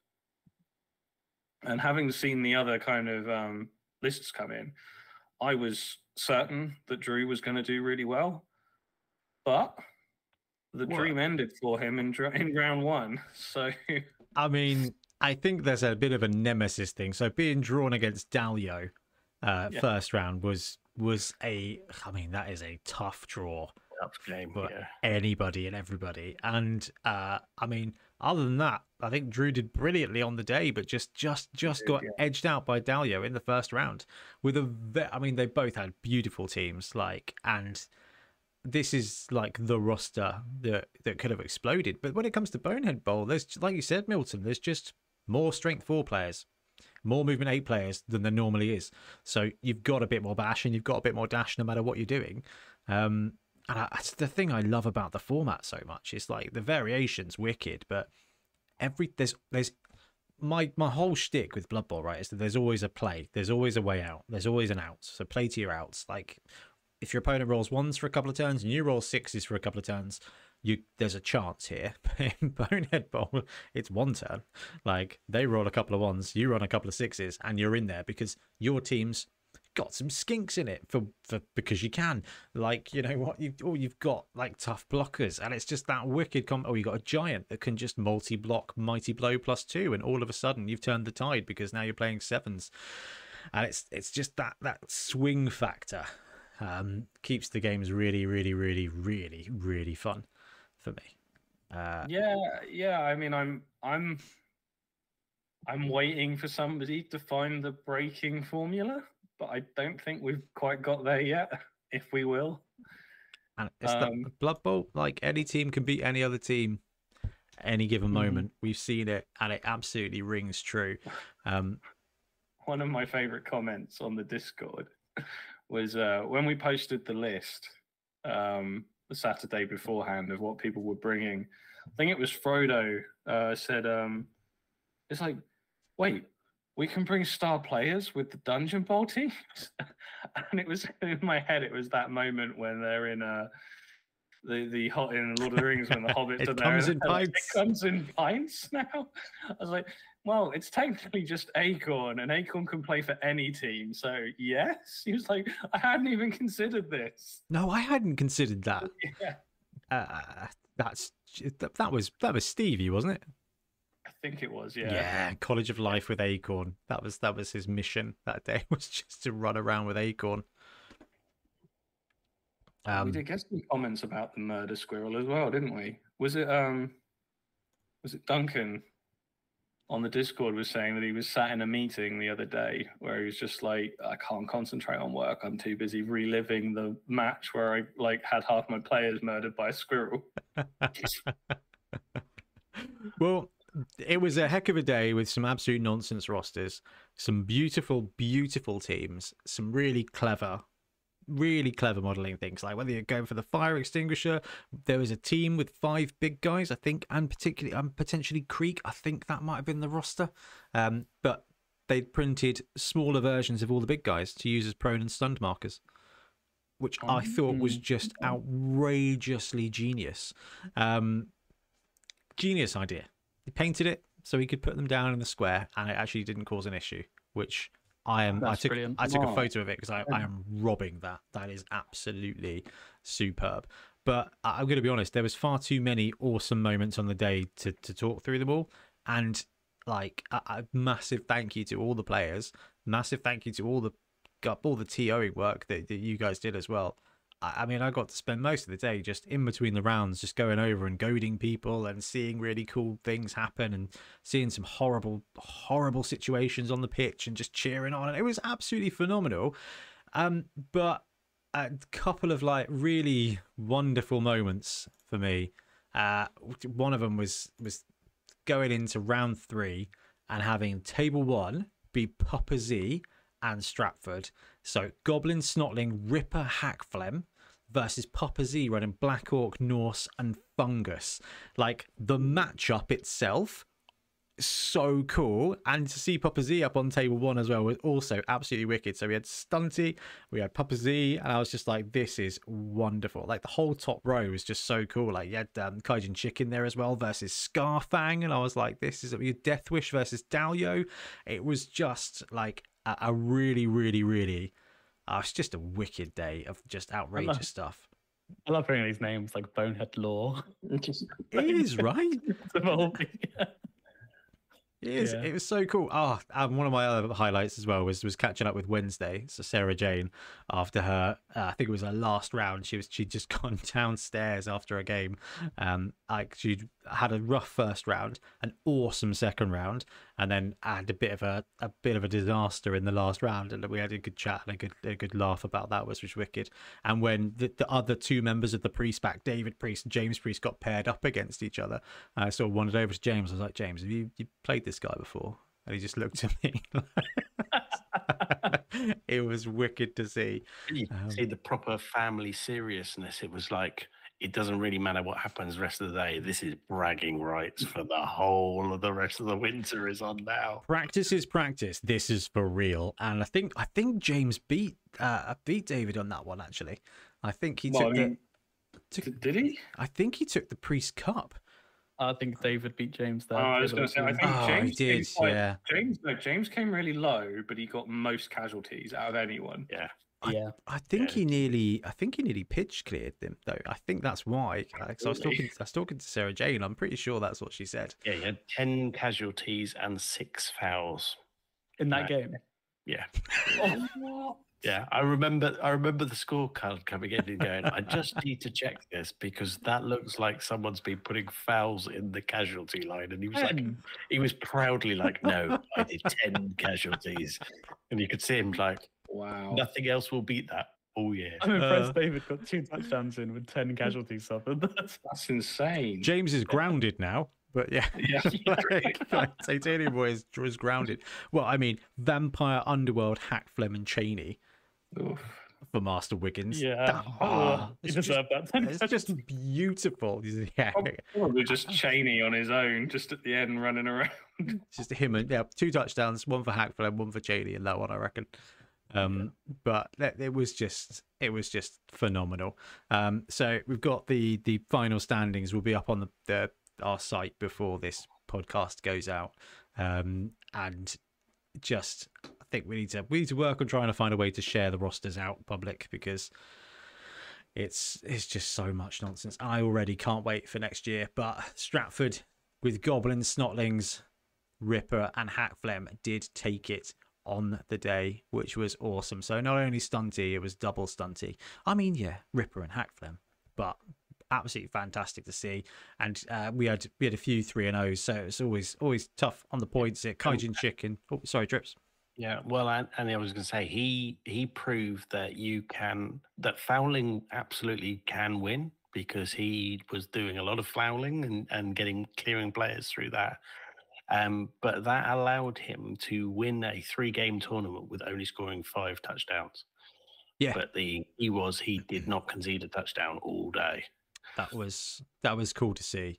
Um, yeah, so Stratford, number one, Kaijin Chicken, our buddy Nick, Khorne Goblin and Bomber, yeah, 3 0 as well. Dalio, after taking on Drew and winning in round one, Chaos Renegades, Tomb Kings, and Ivan. Deathshroud, I don't sleep on Deathshroud, he's awesome, uh, was third. And also at 3 0 was Hector with Dark Elf and Norse. And top five rounds out with our buddy Wayne, who's changed from Gimli 01 to BB Sprout with Black Orcs and Khorne. And just a phenomenal bunch. Grumpy Sprite, uh, Kekarak, uh, Primarch, uh, Drew Blood 9, Papa Z 10. Um, there's some absolutely wicked combinations with the new vampires in there as well. Like every single one of these rosters was just awesome. Like, and I would play against them any day. But um, yeah, full full standings will be out in the tournament, uh, out on the page by the weekend. And we should touch on the thing that was by far and away the most important thing for Milton uh, at the end of round three, which was where am I in relation to Ben? That was all he cared about. I'll tell you what, I, I was so miffed about when we were in um when we were in Nottingham at the sevens tournament, and Ben was like right at the bottom table. I was in the middle, and I was like, "Oh yeah, I'm doing all right." And because of their point system, um, Ben leaped from me by like twenty something points in that one game, and I was like, "I'm not having it this time." I'm like, "I'm not, I'm not seeing that happen. I'm going from the bottom here to the top." We're going to see it happen, and I did It's it. going to bring cheating orcs. Is the only way you can beat me, Milton. Yeah, exactly. Yeah. so final standings for you two Bloodtithe about 23rd. 23 where where where where where's miltonio 15. Fifteen. oh Mhm. oh well done lads well fought we, we should have we should have fixed it so that you two played each other on round three um should have had like a little death match When we were doing the round draws, it was the thing that I was checking for to see how close they were. Just, yeah, you couldn't quite line your points close enough up during the day, gents. Try but harder next time. Yeah, I, I was full up for a TO fiddle on that one. ah should have been a good one. Uh, definitely need to rename it, but yeah, definitely a, a, a cunning strategy. so that is it for Bonehead Bowl. Um, I love the Dungeon Bowl event we run, and I love Beachhead because it's just something special. But but Bonehead Bowl is just by that point in the year, it feels like everyone's ready for it because it's like this is not the same Dark Elf team I've played seven times. Like this is not Khorne again. This is just something unnecessary. And a massive shout out to those guys who are running Giants on the day as well. Oh, we need to talk about. The I thought you'd want to get that story in milk before we wrapped up. Yeah. So uh, the Giants were a bit of an interesting one. So there were four guys that came with Giants. Now, I didn't know this until the day, but in the build up to the event, once the list had gone out on the um, onto the Discord, so people could check, uh, Malthus, one of the attenders, said, said to me, said, um, "What the, the list's wrong? Um, Neil Doherty is bringing a giant." And I thought, oh yeah, I must have just got something typed in wrong. So I was like, "Oh, due diligence, I'll go and check. Brought the list up. I was like, no, there's no giant here. So I messaged back and said, no, I've double checked the roster. There's no giant on that one. It's right. At which point, this sort of like thread exploded because turns out they'd all agreed that they were coming with giants. And Neil had lied to them about bringing a giant and submitting a list without one, to which they were furious about. And I kind of thought, oh, okay, whatever. It's kind of funny. The closer we got to the event, the more they were talking about it in the Discord. Um, and then Malthus said, "Oh, I'll let you know when Neil's coming because when he comes into the room, I need everyone to boo him for lying about the giant." And I thought, I thought to myself, I said, "Why can one up that. I'm going to go change his cover sheet." I changed his cover sheet to read Neil, Giant Lion Doherty, Goblins with uh, excluding Giant. Where's your giant? What I didn't realize was on the day they explained that they'd named the giants after each one of us. And he was supposed to do me. So I feel like the entire thing was justified now. Yeah. You each got a Personal. giant and I didn't get one. So now it was personal. I loved it. I thought it was wicked. It's such a cool thing to do for a tournament, like to go with a shtick, to go with like a, a whole angle. Um, I, yeah, so so so good. Uh, right, guys, we're gonna have to wrap up now. Is there anything else you wanted to touch on that we've missed off, other than just a whole day's worth of awesome stories? No, good. Enjoyed it a lot. Absolutely Really wicked. good. And thank you for everyone attending. Yeah, Mm. thank you so much for attending. And uh, Trips, thank you for TOing. You did an absolutely outrageous job. Um, really good on the day. And Ben for setting up score, Milt for doing the rosters, and both of you for playing. I think it went really well. Um, but we're going to have to wrap up for now. So thank you very much for watching, everyone. We'll be back soon with more Bubble content. Happy blocking. Thanks very much for watching. We really appreciate your support. If you want to support the channel even further, please like and subscribe. It really does help us out. Or come join us on YouTube members or in Patreon, where you can get exclusive access to some content, some loot, early access to basically everything we do, as well as regular competitions. Or you can pick up some Bonehead Podcast loot either on our website at boneheadpodcast.com. We've got the Dungeon Bowl things, we've got tokens and stuff like that, or on our Spreadshirt site as well. Everything you do just helps us make more content and hopefully do it of better quality. Anyway, thank you very much for watching. Happy blocking.